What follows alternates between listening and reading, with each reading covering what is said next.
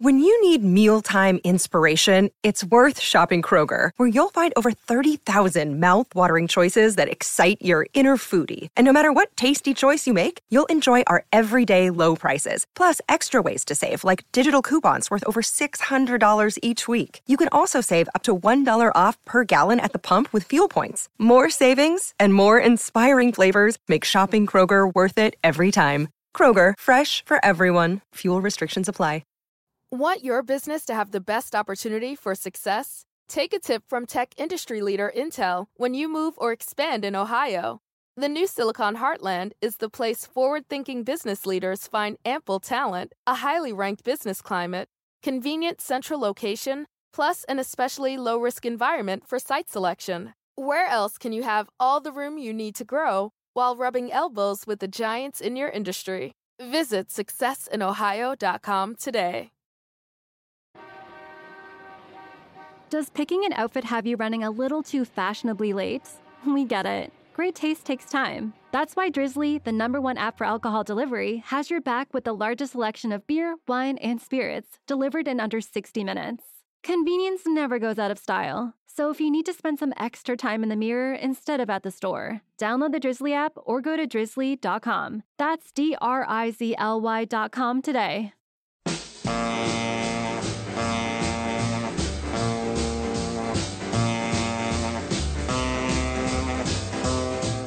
Welcome to Let It Roll, the podcast about how and why popular music happens, hosted by Nate Wilcox. Follow the Let It Roll podcast on Twitter at Let It Rollcast and check out our website at letitrollpodcast.com. Let It Roll is a Pantheon podcast, and you can listen to more great podcasts at www.pantheonpodcasts.com. Today, Nate welcomes back Justin Bankston to continue We Love Rock Docs with a look at the Netflix documentary ZZ Top, that little old band from Texas. Pop in those earbuds and enjoy.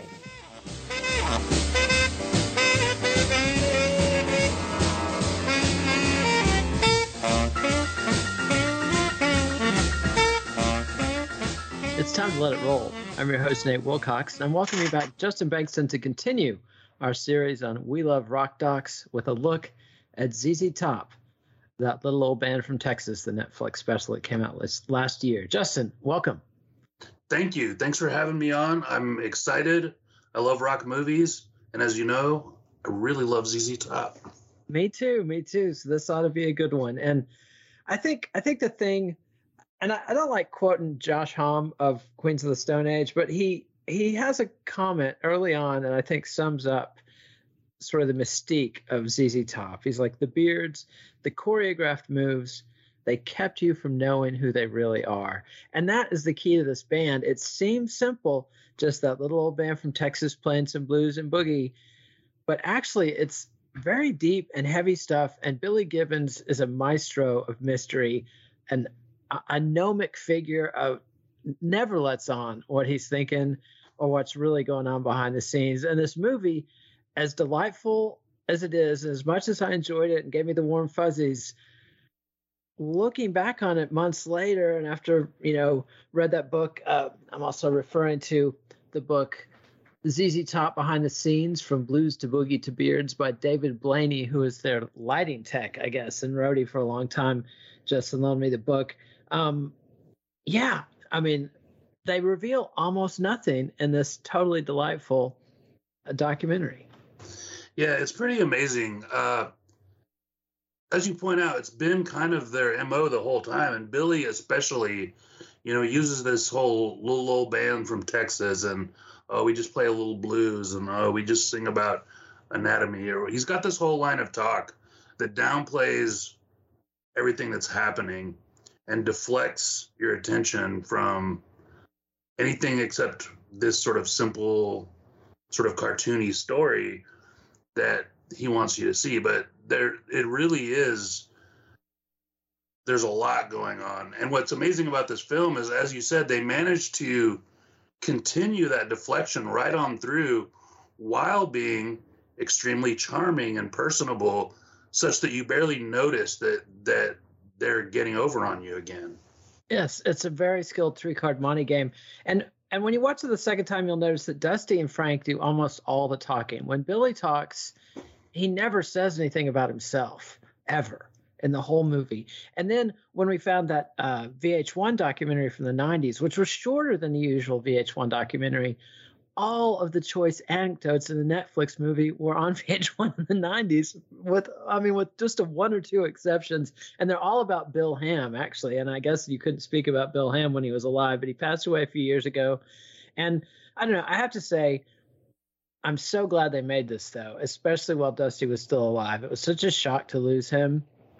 I'm sure it was a shock for the band and, and his family and everybody else. Um, but it's really good to have this that they they put a really nice career capstone with this with this movie even as unrevealing as it is it's a great package tells their story. I mean this is a band that has avoided interviews has there's never been a major biography written about them this documentary is probably the most access anybody's ever going to get. So i'm glad they did it while they could and i think it's a worthy capstone to their career. 100% it's really I mean, the guys are such a delight, and you get to spend this time with them, and it's it's just lovely.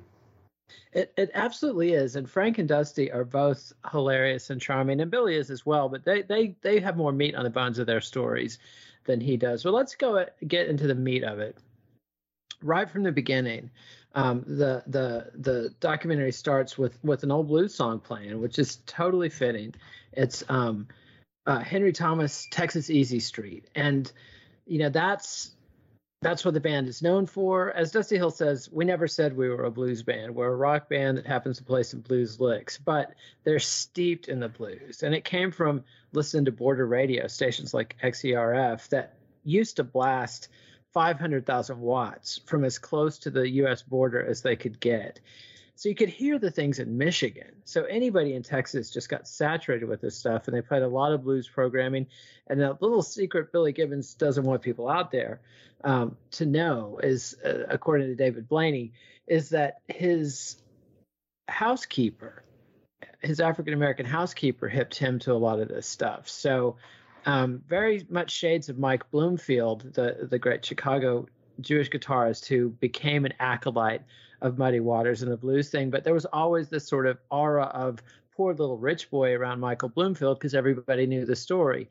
Billy Gibbons keeps that story close to the vest.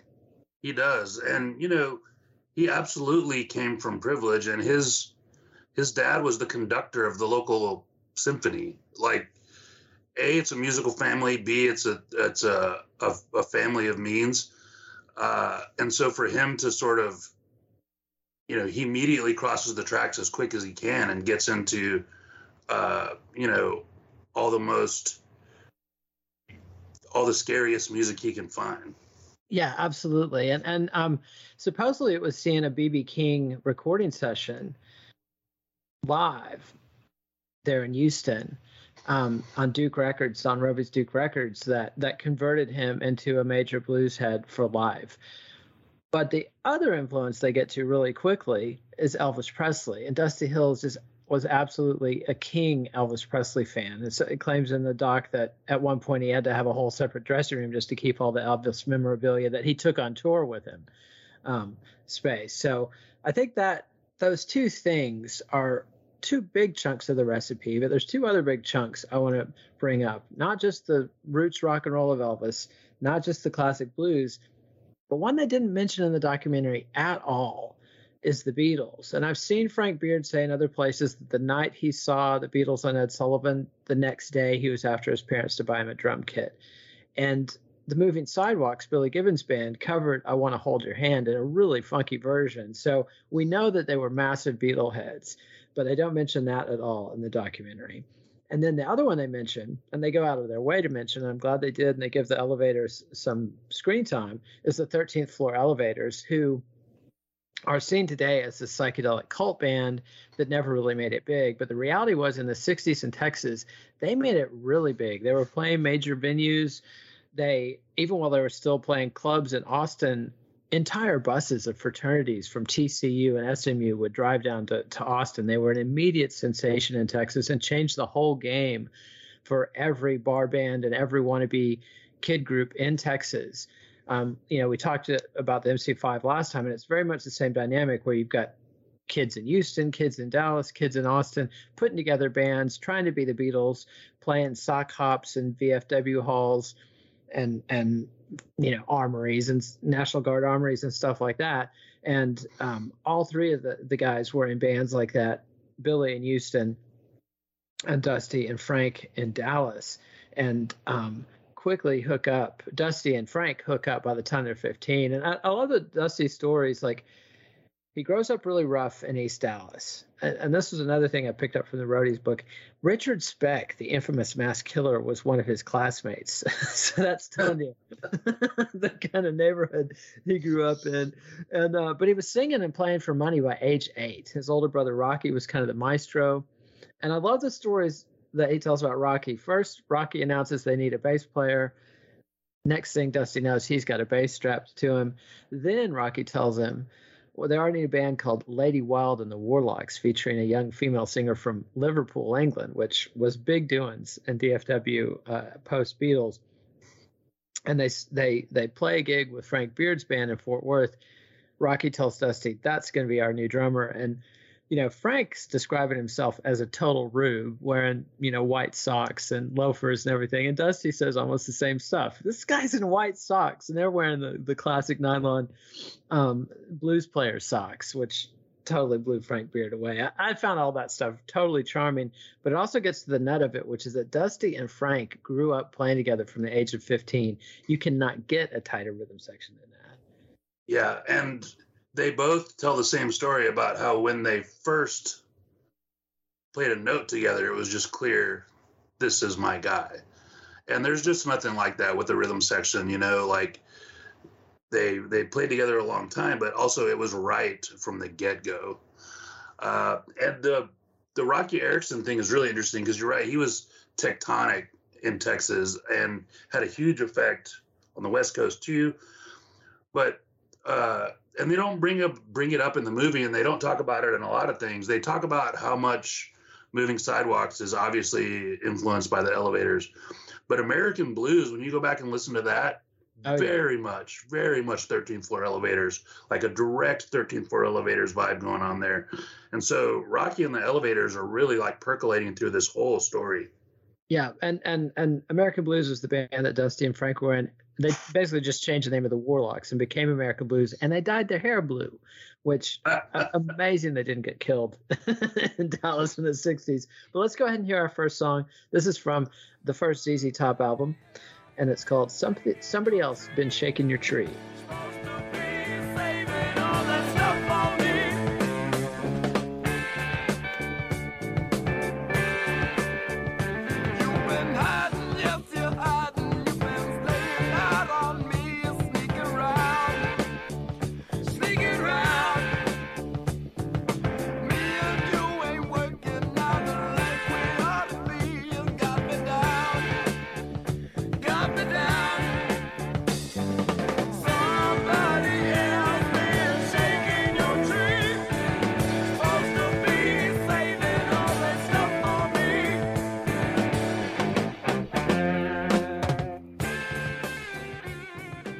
Was somebody else been shaking your tree from the first ZZ Top album, and um, classic example. Tell us why you picked that one. What should people be listening for? Well, this is track one, album one, and it immediately shows the sophistication in the way that Billy arranges electric guitars on an album. And it, from the very get go, track one, album one, this is a singular sounding band and people talk about it as this blues band, blues band, blues band. But what's happening when you listen to this track, there's all these guitar parts and they're arranged so carefully. Not only are there multiple guitar parts, but the way they're arranged in space and the way each of them has a different texture and a different tone and the and how uh, concise and clear the rhythms of each part are. It's it's a tour de force and it's track one album one. Absolutely. And they're going to talk, and we'll get to it later, about the guy who engineered that album for him in Tyler, Texas, Robin Hood Brians Studios. Um, but first, let's a little bit more about the background. another thing Billy Gibbons doesn't mention that I thought was just amazing was his dad hooked him up with percussion lessons from Tito Puente when he was a kid. But but so he was headed in that direction until he saw BB King playing, and then he then he had to have a guitar. So yeah, Billy was made for this. He was prepared for this. There's stories about Billy Gibbons would just play the most complicated chords he could think of with his dad having his back turned to him, and his dad would tell him what chord it was and then name every single note. So that's the kind of musical education Billy got. And then top it off with studying at the feet of the great bluesman Lightnin' Hopkins, B.B. King. All these guys were in Houston all the time, and he saw him every chance he got. Plus, he's out there playing with a bunch of bands even before the moving sidewalks he's in multiple bands playing all the sock hops and all that stuff and that's one of the things that's key for these bands that came up in the 60s is they got to play live for paying audiences in a way that bands in the 70s really really had to struggle to get and so you know that's this is a key thing and ZZ Top is fully formed and ready to go by 1971 but we've got to introduce one more major character really the fourth corner of ZZ Top, and that's Bill Ham, their manager, who, like I said, passed away a few years ago. And they use animation in this whenever they're talking about Bill Ham, and, and it's effective and good. This has been a proven docu- rock documentary tactic since The Devil and Daniel Johnston. Uh, directed by my friend Jeff Feuerzeig way back in 2001. And so it's just a great way to fill in when you don't have footage and you don't have the living person to tell the story it's a great way to tell the Bill Ham stories. And, you know, hooks up, he was a guy who'd kind of been a Pat Boone style singer in the 50s, put out a single, I think one, maybe two. Um, but successful in business, wanted to get into the rock business, found Billy Gibbons in the moving sidewalks, I think right around the time that their their organ player bassist got drafted. And so they're falling apart, but he he can spot Billy Gibbons as a talent and, and they hook up the big handshake, the son I'm gonna make you a star, cigars, everything else. And Bill Ham is absolutely the strategic architect of the success of ZZ Top. Billy Gibbons is the musical architect. Dusty and Frank are the foundation, but Bill Ham is the strategist, the man behind the scenes, and he's the guy who crafted this mysterioso approach. He's the guy who forbid them from doing interviews, the guy who forbid them from jamming on stage with other bands, from hanging out in clubs, anything TV appearances, radio guest spots. They only played live. You either had to buy the record or buy a ticket if you wanted to see and hear ZZ Top. So just a genius. And since ZZ Top was his sole major client, you don't hear a lot about Bill Ham, but I'd put him up there with any of the majors. Bill Aucoin of Kiss. Um, I'm blanking on the guy who managed Alice Cooper, Peter Grant of Led Zeppelin. I think uh, he could hang with any of his contemporaries. Maybe not Peter Grant. I mean, Led Zeppelin's at another level, but one of the best rock business minds of the 70s and 80s. Absolutely. And what has always struck me about that is how sort of simpatico he and Billy seem to be like the whole time. They seem to have different sort of approaches to life, but like together they sort of seem to agree on what can work to make ZZ Top what it needs to be. Yeah, absolutely. They were the fundamental alliance. And something they don't go into very much in the movie is that the band was named and formed before Frank and Dusty come on the scene. They had um, uh, Billy Etheridge, who played with Stevie Ray Vaughan at the time. Um, actually, Greg Mitchell was the original um, drummer. He'd been in the Elevators, and and he was um, replaced by Frank Beard.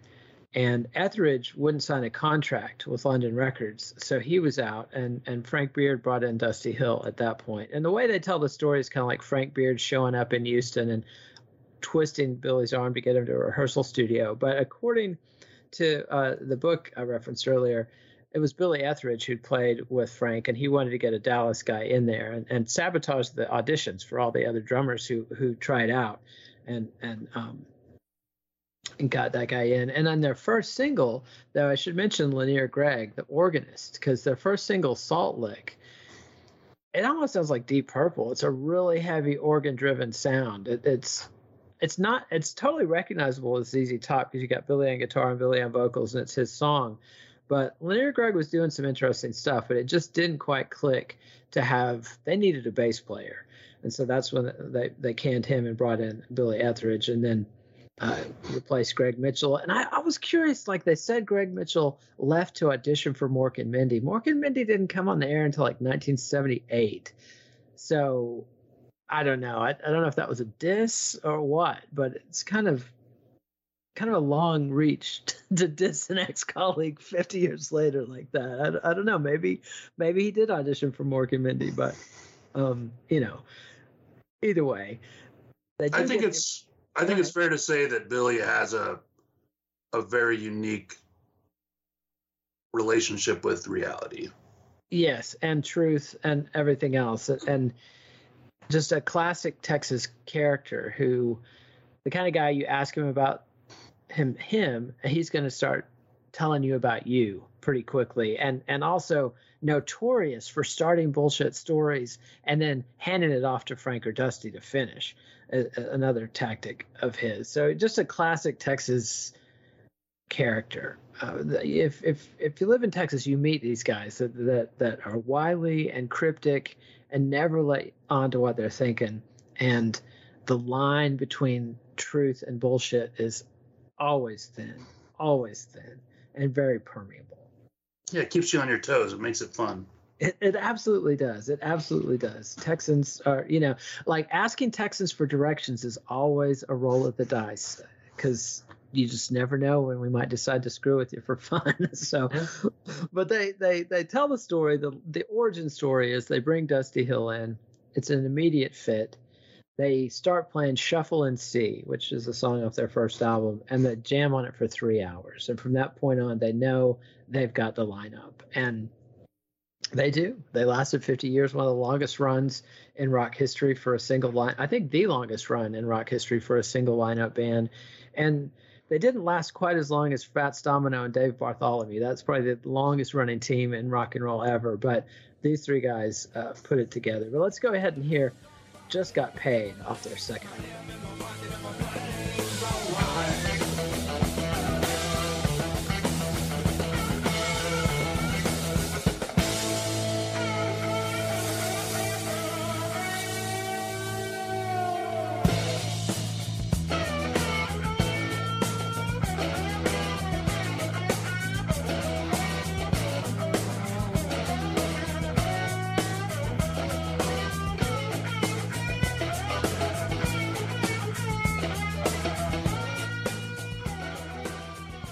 Just Got Paid off of Rio Grande Mud, their second album. And tell us why you picked this particular track. Because it smokes. Like, it's one of my very favorite ZZ Top songs. And I think it's also, it's interesting to me. There's this sort of ingrained story that there's these first two records, but they're only so so. And then Tres Hombres shows up, you know, and blows everything out of the water. And while that's, true commercially. Those first two records are artistic achievements. They're fantastic records. And so I wanted to highlight uh, tunes from those earlier records to sort of like go against that story that that they didn't have it together yet. Yeah, and and Rio Grande Mud is there's a clear progression from the first album to the second album, and Rio Grande Mud kicks off with Francine and just got paid, and it's just it's, it's a killer opening uh, lineup. But before we get too far into their career, I want to go back to recording their first album because I talked to Robin Brians, who was the engineer at Robin Hood Studios in Tyler, Texas, where they cut their first single, first two albums, I think part of their third album.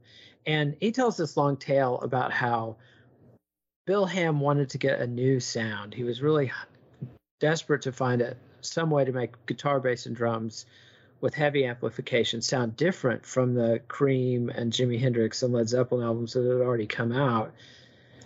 And they tried everything and couldn't find it. And Bill Ham was forbidding overdubs, which you know, knowing ZZ Top as we do, like what? And and so Robin uh, Robin Brians tells the story about how they tricked Bill Ham into going out to barbecue to the next county and um, while he's gone, they have like an hour and 15 minutes. They they do a trick where they you know overdub the guitar, play play the play the song, knock the strings slightly out of tune so that you get a bigger vibration spectrum. Lay down the overdubs, you know, flange it a little bit, panoramic sound. By the time Bill Ham comes back, they play the track for him. He's blown away, loves it, you know, and the rest is history. So that I think is one of the few new anecdotes in this movie, and and it's a classic. It is great, but it's also another example of Billy laying off all the credit for really what's like at the basis of his sound on these first five records. and he wants to lay that all off on Robin Hood and say, yeah, this is the guy who came up with that. But when you go back and listen to that first record or the second record, and you listen to the way the guitars are arranged, it is not a recording engineer who went in there and like put that sophistication in there. Like it's a guitar player. It's Billy Gibbons who has that ear and has that artistic flair to do that. And yet yep. he completely lays it all off on the recording engineer, which is just classic Billy. Yes, yes, yes, indeed. Yes, indeed. And so they get into the narrative and they tell the story of of their early touring days, how they played out of the way towns, they play out of the way venues. They tell the story of the time they played in Alvin, Texas, and one kid showed up. That happened in 1969. They make it sound like it happened a little bit later, but they played the full show, gave him an encore, bought him a Coke, says that, that he still shows up to this day. But, you know, and, and if you read the um, Laney book, the, the one by the roadie, he's got some amazing tales of some funky gigs that they played uh, and all kinds of dives, you know, all over, uh, you know, on Indian reservation in New Mexico, just all kinds of crazy adventures um, in these early days. And Bill Ham was just dead set on getting him out there, getting him in front of the people. And that's what you had to do in the 70s. There was limited FM radio, virtually no television, very few magazines, and Ham has already closed magazines and radio off. He'll he'll let them play their records on radio, but they don't do the regular radio promotions most bands do. So you just had to get out there and tour. There's no MTV, there's no internet. It was just slogging and bogging through. And and one of their first big breaks was playing the Memphis Blues Festival in 1971. This wasn't the first blues festival. I think it was the fourth or fifth, I want to say. I think it started in 67 or 68. But Johnny Winter had played there in 69, a, highly touted major label Texas blues man, and had had a pretty big backlash for showing up with all his amps. And, you know, after Muddy Waters is playing with a, you know, small amplifier sitting on a chair. Here comes Johnny Winter with the stacks. And so it's interesting that just a couple years later, ZZ Top sneaks in, has even bigger stacks, but they're beloved. Like Furry Lewis is out on stage, you know, egging them on, and they were stuck, snuck kind of at the end of the bill because the promoter, according to Billy Gibbons, hired him not knowing they were white because he hadn't turned the record over, which totally stretches credulity to me. Um, and you know, went over really big, and and Tennessee from that point on becomes a second home base um, for ZZ Top. They're going to go to Ardent Studios, which famous for albums such as Led Zeppelin 3, which is what drew them there. It's also the place Big Star recorded their classic albums. And that's where they meet Terry Manning, the engineer, who's going to be with them all the way through the 80s. And that's the album that they cut Tres Hombres there in Ardent Studios. And it is just a bigger, bolder, more badass sound. And they improve the songwriting just a little bit, have a few more hits on Tres Hombres. But it's like you said, it's not a quantum leap. It's just a, a slight tweak, but everything really came into focus and broken big. LaGrange is a top 40 hit, and album went platinum, and and they're major rock stars in the early 70s. Yeah, the record went gold, but it is like ah, like you said, it, it all kind of comes together, but it's it's a musical. They move it just a little bit forward musically. They move it a little bit forward sound wise at Ardent, and then I think more than anything, it's their third record, and they're starting to get out there. So like people are ready for this record, right? So it it they've built up this audience of touring. They've they've been uh, out there working, and so when this record sort of lands in a in an environment that's ready for a ZZ Top record and ready for a good one, and they really deliver it. Yeah, absolutely. And Francine had been a minor hit off their second album as well. So radio was primed and they're big. And then they get a really big opportunity to open for the Rolling Stones in Hawaii, a three night stand. And, uh, you know, m- massive, massive opportunity. And I, I love Dusty telling the story because he talks about how they had heard Stevie Wonder had opened for the Stones on that same tour and been booed. And the way Dusty says it you know, he knows exactly how great Stevie Wonder is. He's like, Stevie Wonder. They booed Stevie Wonder. yeah, he's like, oh my God, who these people are animals. Yes. And uh and you know, but they go out there, they're dressed in their duds, they got their cowboy hats on, go out there, they're scared and nervous. The crowd is shocked into silence by their appearance. And, and, you know, I think it's Frank who says that they're thinking, "Oh fuck, it's a country band." so they kick it with the rockin' and and get over big, like get encores all three nights, and they're very proud of that, deservedly so. You also got to, I mean, the racism angle and the fact that they were playing heavy hard rock and Stevie was playing some funk, but also a lot of pop at that point in his career. So uh, it's not that shocking that Stevie Wonder was booed by this crowd. It reminded me of like when Grandmaster Flash opened for the Clash or Prince got booed off stage opening for the Rolling Stones 10 years later. So Rolling Stones crowds were not always open to the acts that the Rolling Stones wanted to feature, but they were very open to ZZ Top for, you know, partly because ZZ Top was kick ass. And and so they were they were awesome. But let's take a quick sponsor break and come back and talk about the second half of ZZ Top's career. And they do a pretty artful segue when they talk about that Hawaiian stand because they, they talk about how they get encores all three nights. Then they talk about how the, the reviews came out in the newspapers and they're not even mentioned, which is worse than getting panned. You're just completely ignored. And so then they go into a bit where they talk about how they were dissed by the critics. They weren't in Los Angeles or New York and, and refused to go there to kowtow. And even the term little old band from Texas was initially a diss when, when it was first printed. And they adopted it and made it made it their, you know, it's the title of the movie. But they brought in a guy named Howard Bloom, who was, uh, you know, just one of the great publicists of 70s rock, had worked for a ton of bands and helped them, you know, he he describes his struggle and interviewing the band and trying to figure out what's my angle here, what's my angle, and he finally settles on Texas, which is seems like a pretty obvious thing, but I think it was a pretty good insight that that you know this isn't a southern rock band, this is a Texas band, and and here's Texas, and and it was perfect timing. This is before Dallas, the TV soap opera came on and Texas is about to have a big renaissance. Urban Cowboy, uh, Willie and Waylon are, are getting big around this time, and ZZ Top helped bring Texas to the top, as they say.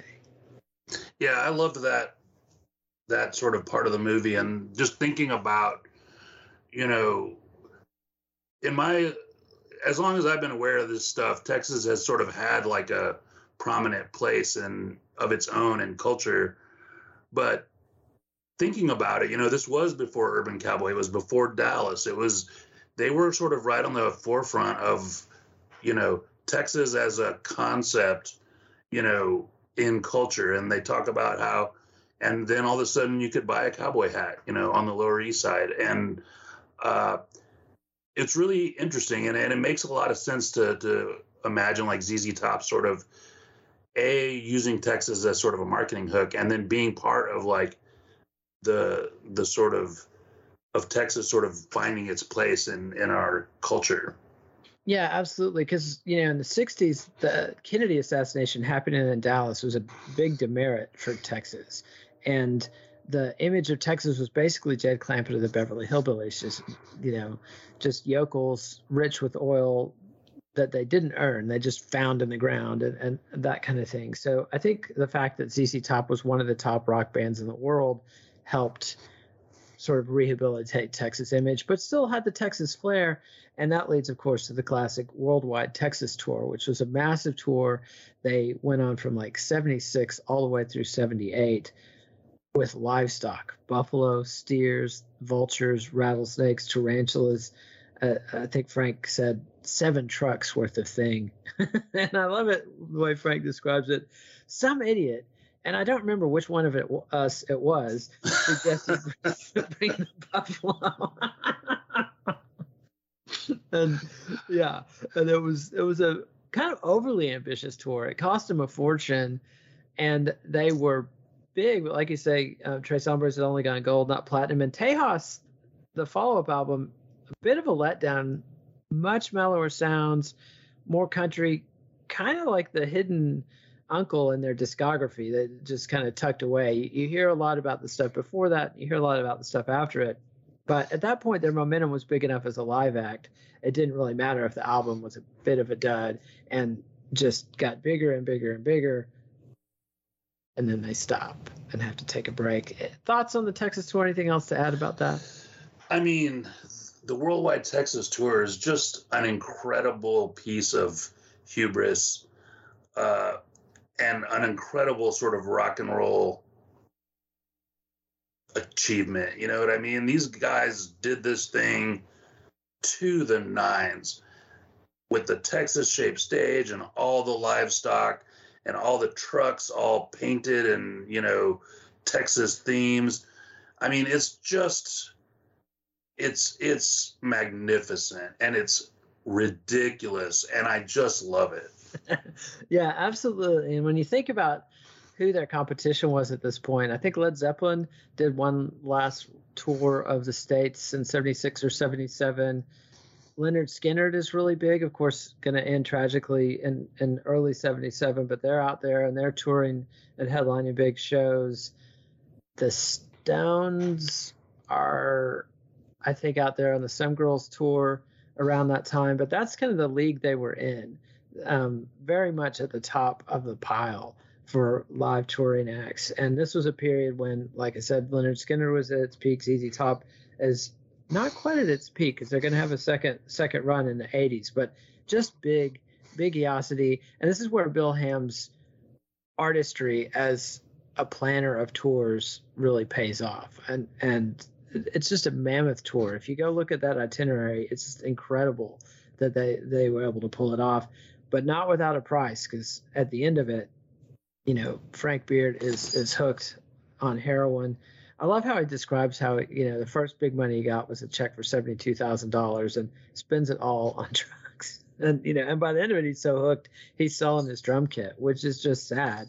But he he fortunately he pulled up and cleaned up but it, they have to take a three year break break for him to do it. I don't know that took the whole three years. I think he spent 30 days in rehab, but um, they don't tell anything else about what Frank was up to during that period. Dusty, though, goes and gets a job at the airport as a baggage handler named Joe, which is just classic. Yeah, that's a great part of the story. And he's going to the bar with his coworkers who call him Joe and having beers and just like being a regular guy uh, I thought that was real interesting. I also thought Frank talking about his his drug abuse was really refreshing because there was literally there was no feeling sorry for himself. There was no woe is me. There was no, you know, why did this have to happen to me? He's just straight up. I loved drugs and I did them as hard yep. as I could until I realized I had to stop, and then I stopped but man, it was great. It's like yeah, heroin, heroin's great. It's like a vacation for your mind. yes, the important pro heroin messaging we've been waiting for, but it is refreshing to hear it because obviously the stuff has some appeal or it wouldn't be so dangerous and and you know he's not bullshitting he talks about how much he liked lsd you know and the pills came from the workload and heroin i just liked it he said, you know. So yeah, uh, the honesty is very refreshing and very revealing. Meanwhile, Billy claims that he was traveling the world. You know, he he travels Europe, and I de- he definitely did some of this stuff. Goes to India. He was a big follower of the Maharishi Mahesh Yogi, like George Harrison and Mike Love and so many other rock and rollers. Um, traveled Europe. Uh, supposedly slam danced with the the punks in London around that time we know that they shared studio space with orchestral maneuvers in the dark. So it's not exactly, you know, jamming with Steve Cook and Paul Jones and the Sex Pistols or the Damned or anything, but um, you know, he definitely liked the energy. But he was also notorious for paying people to send postcards back to ZZ Top headquarters from places he had never been. So again, we'll never know where, where Billy Gibbons went and where he didn't go. But around this time, let me cue one one more song, and then when we come back, we'll talk about Bill Ham's greatest business cue of all. But this next one is Nasty Dogs and Funky Kings from the Fandango.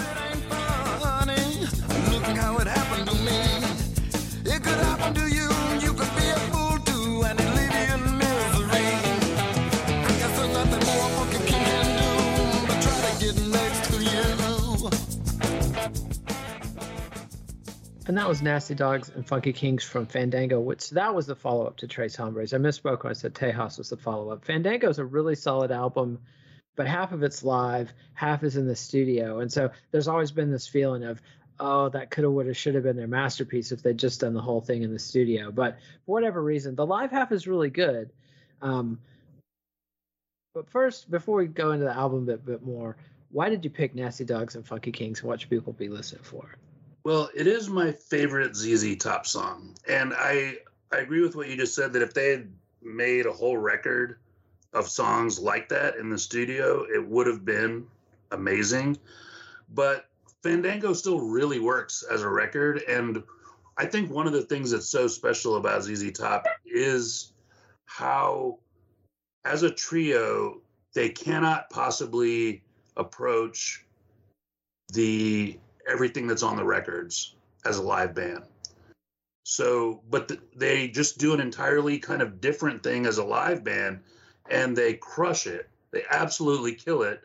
And then in the studio, we do this whole sophisticated overdubbing and and positioning of guitars and really fancy guitar arrangements and I just love that sort of dichotomy about them and this record has it all on the record.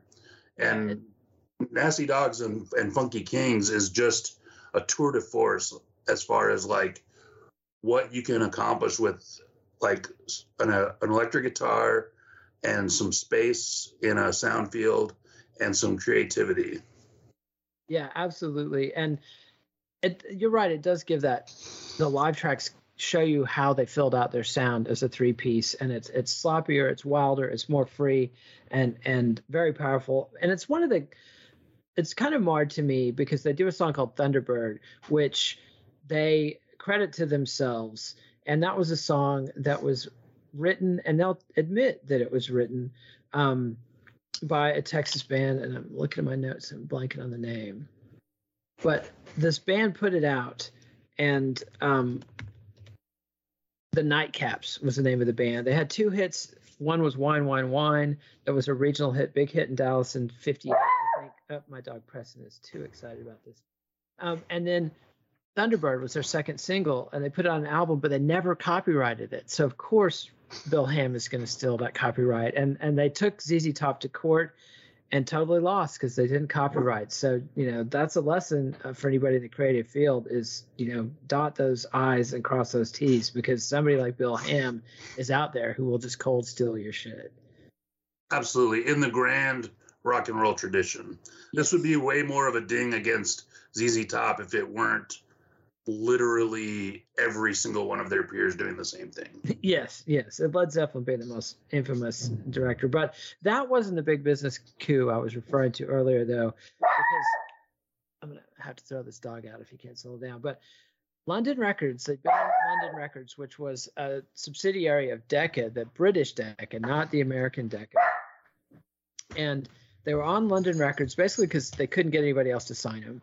They got signed to London. It worked out great. They did five, six, seven albums, whatever, with London. But then London puts out a greatest hits album without Frank uh, Bill Ham's approval, and Bill Ham managed to leverage that to not just get free from the contract, but to get their back catalog to take with them, which an incredible coup, especially when you've got you know multiple. I think I think Fandango might have gone platinum, but you know multiple gold albums and a thriving band. So they used that, parlayed that into a bidding war that Warner Brothers won.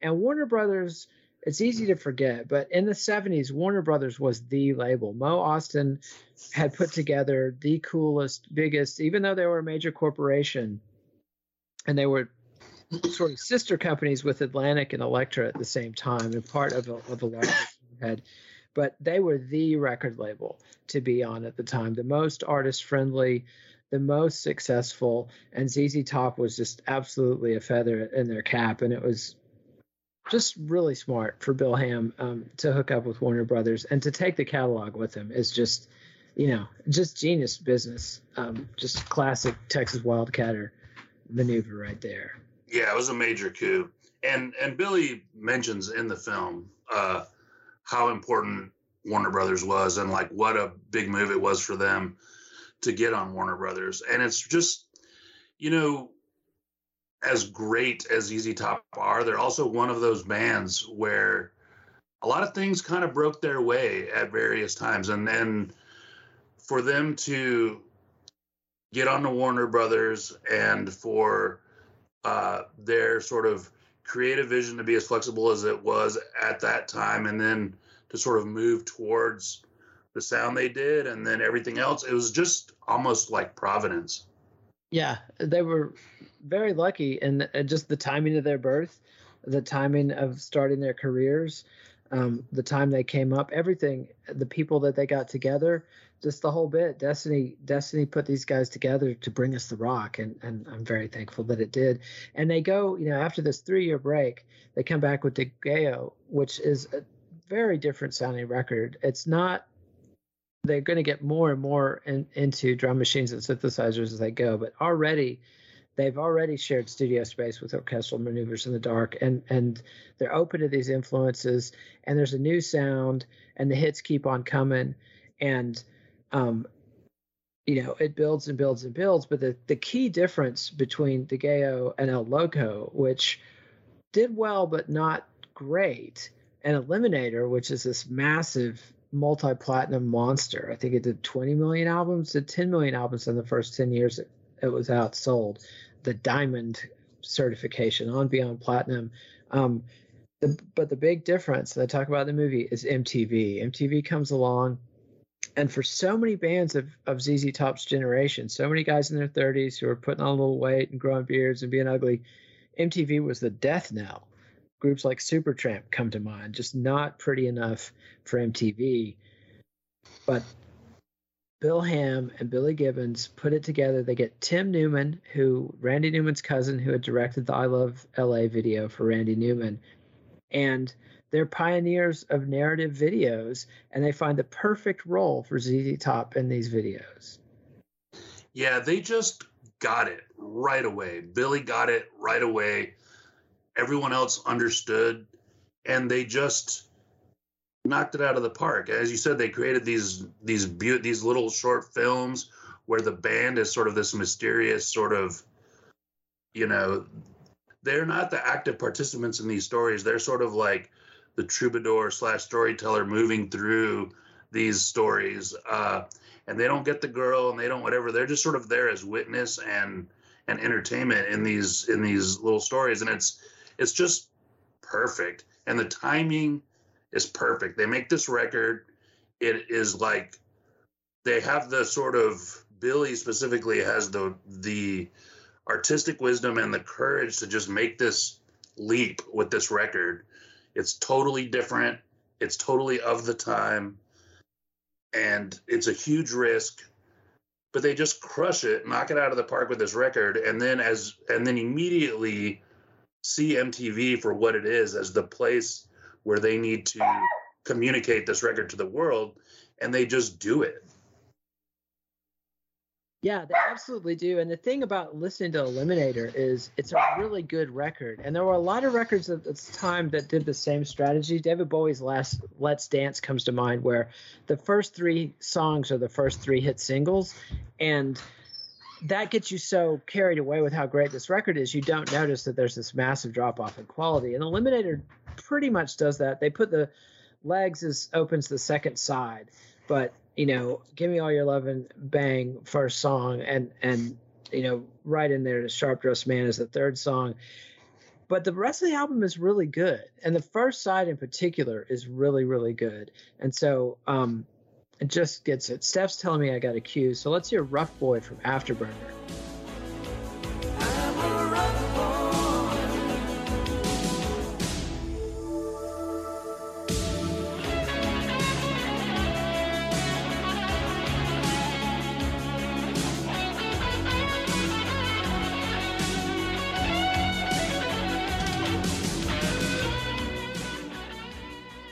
And that was Rough Boy from Afterburner. And when you picked, when you told me you wanted to pick this one at first, I was like, not that one. but tell us why you picked it.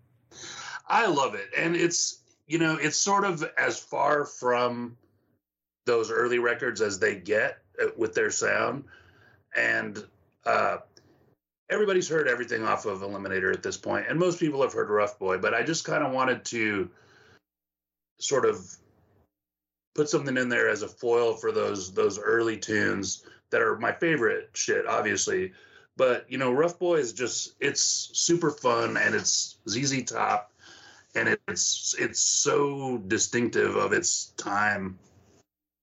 Yeah, it, it very much is, and it's also a sweet solo, and, and you picked picked that part to feature. But the thing that struck me going back to listening to Eliminator was the it's pretty unique. I mean, it's got the drum machines, which are very typical of the time, but the guitar attack is so ferocious on that. Ferocious is probably an overstatement, but the guitar attack is serious. It's it's a rock and guitar sound, and to me, that combination of heavy rock and guitars and drum machines, pretty unique. Billy Squier's the only person that jumps to mind that was doing similar stuff, and not even close to that level. So quite a feat. But again, we got to bring up another little bit of bad news that they didn't mention in the documentary, and that was that this guy Linden Hudson, who was living with either Frank or Dusty at the time, and was an engineer, and supposedly was kind of the at least according to David Blayney, the stage manager who wrote the tell-all about him in the 80s, that Linden Hudson was definitely the maestro of a lot of the drum machine sounds. He was very tight with Billy Gibbons for several years before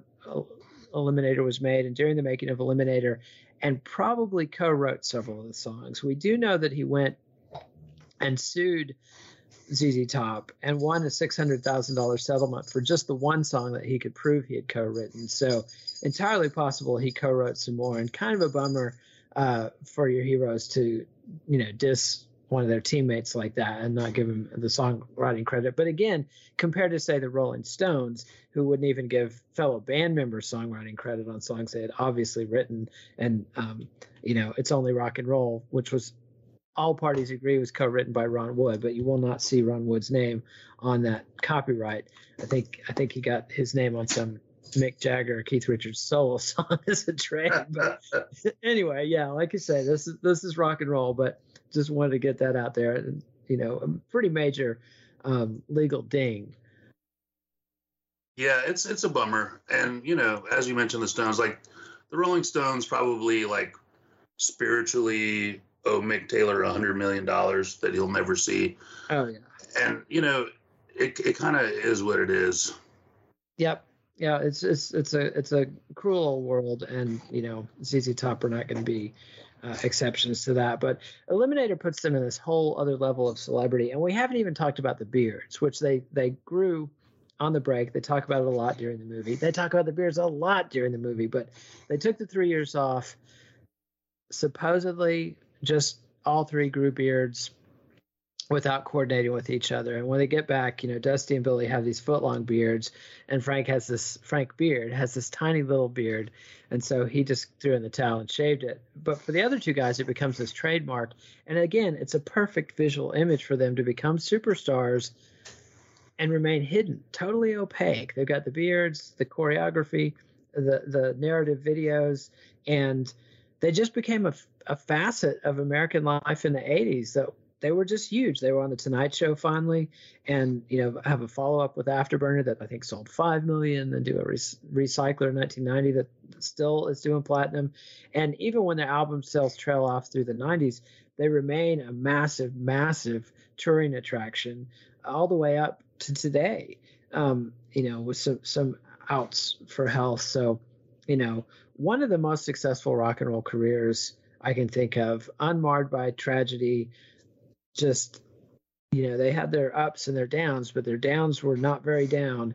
Just consistent performance, excellence, and success from beginning to end. Yeah, absolutely. They never go broke. You know, nobody gets thrown in jail. You know, they take their little break in the late 70s and then come back bigger than ever and then they you know they have their separate tour buses and they get their work done and they you know as as billy says in the movie they appreciate getting to do what they get to do. Absolutely. And that's another thing they don't bring up too much. They do mention the separate tour buses but they don't talk about how there's a big split in the band.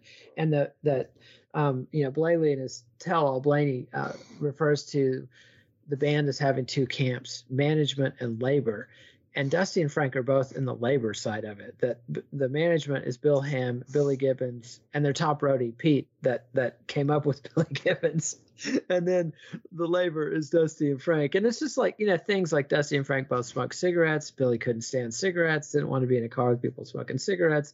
They didn't want to listen to him meditate and all that kind of stuff. So just kind of very different personalities in this band, and I think that's another reason Billy puts Dusty and Frank forward in this movie because they're so colorful and so classic Texan, and he can kind of ride on that shine and not really reveal you know i'm the son of of a, a, orchestra conductor and this practitioner of transcendental meditation. And you know he's a very different character than these other two cats. Um, but it's a it's a magical combination and it totally works. And the beards are the perfect disguise to hide behind. Indeed.